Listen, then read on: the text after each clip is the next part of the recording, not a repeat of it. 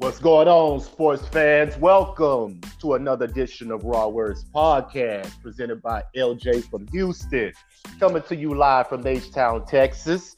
And of course, it's Sunday morning, and y'all know what Sunday morning is. We're about to get ready for some NFL action today. And when we're talking NFL, we're going to get into some betting lines and some spreads. So, and when we're talking betting lines and spreads, I got to give my boy Marley Betts on the line, straight out of Las Vegas, Nevada. What's going on, Marley? What's going down, LJ? How you doing this morning, brother?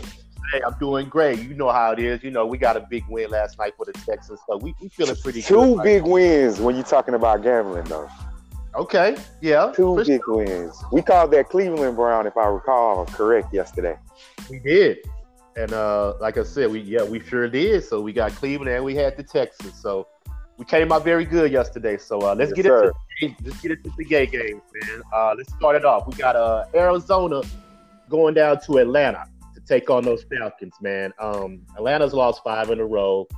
Arizona's offense is anemic. You know, they can't put up no points. I think they're only averaging maybe like 10 points or so uh, this season. Um, as far as Atlanta, man, um, they're fourth down on their fourth and third down conversion, so they can move the ball. But when they get down to the red zone, they have issues. You know, making timely mistakes, sacks, fumbles. You know, getting field goals instead of touchdowns. So, if I had to pick today, I guess I would have to go with Atlanta because I can't trust a rookie quarterback to go on the road and beat Atlanta. Man, if, you said it right there.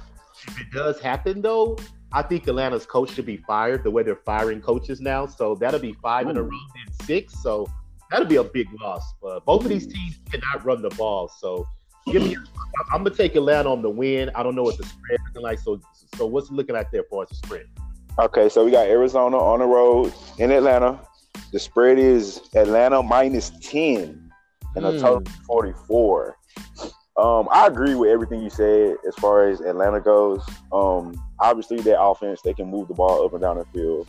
The issues are in the red zone, which has been a problem for the last couple years. My problem with Atlanta is they're too soft. Just period. They're soft. They're soft on mm-hmm. defense. I know they had a lot of injuries, but they're still soft. That's why they can't score in the red zone because they're soft. They line up and spread on the three yard line and throw the ball because they can't run it. And it's just a soft football team. Um, I don't think, however, Arizona can go in there and beat them. Uh, you just hit the nail on the head. Uh, rookie quarterbacks on the road, man. That's that's one of my rules. I know we bucked the trend yesterday with Baker. Um, mm-hmm. I just don't trust Case Keenum. He threw two picks yesterday, so that uh, verifies why I do not trust him in that Bronco offense. The defense is balling. But uh, rookie quarterbacks on the road, man, I can't take it. So I'll take Atlanta straight up for the win, but I won't give up those 10 points. I'm definitely going to pass as far as betting goes on this game. But uh, give me Atlanta for the win. Yeah, definitely. I agree. So uh, you already locked me in on that one. So I, I got Atlanta on the win too. So money money line. So definitely gonna go with Atlanta. But uh, like I said, man, they, they better pull that out because it'll be some cleaning the house if, if they end up losing to Arizona. And uh, Matt Ryan's an MVP quarterback. I mean, he has no reason to lose this game, man.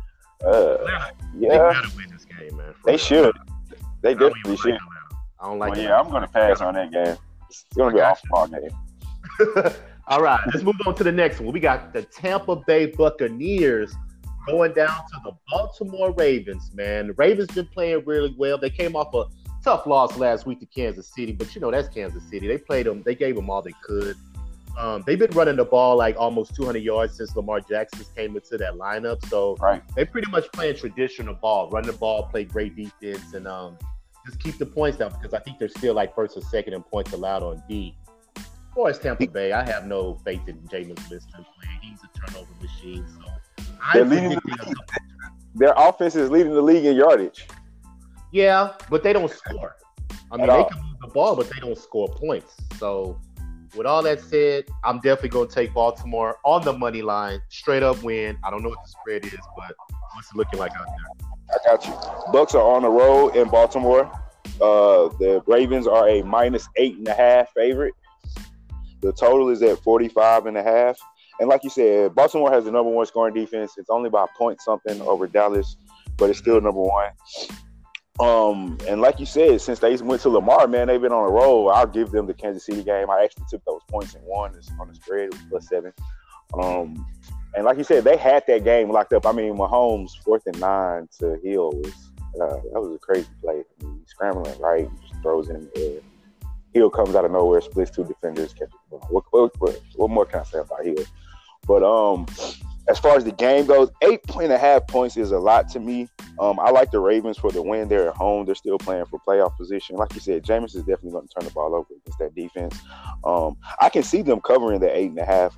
I'm going to stay away from the total at 45 and a half. Um, probably will go under, but I'm going to stay away from this game period with the points. Um, but I definitely take the Ravens on the money line. But yeah, I'm I'm, I'm staying away from this game as far as gambling perspective goes. Uh, eight points is a lot. I just mm-hmm. don't know how much the Ravens are going to score. They they're going to run the ball, and you got to be able to throw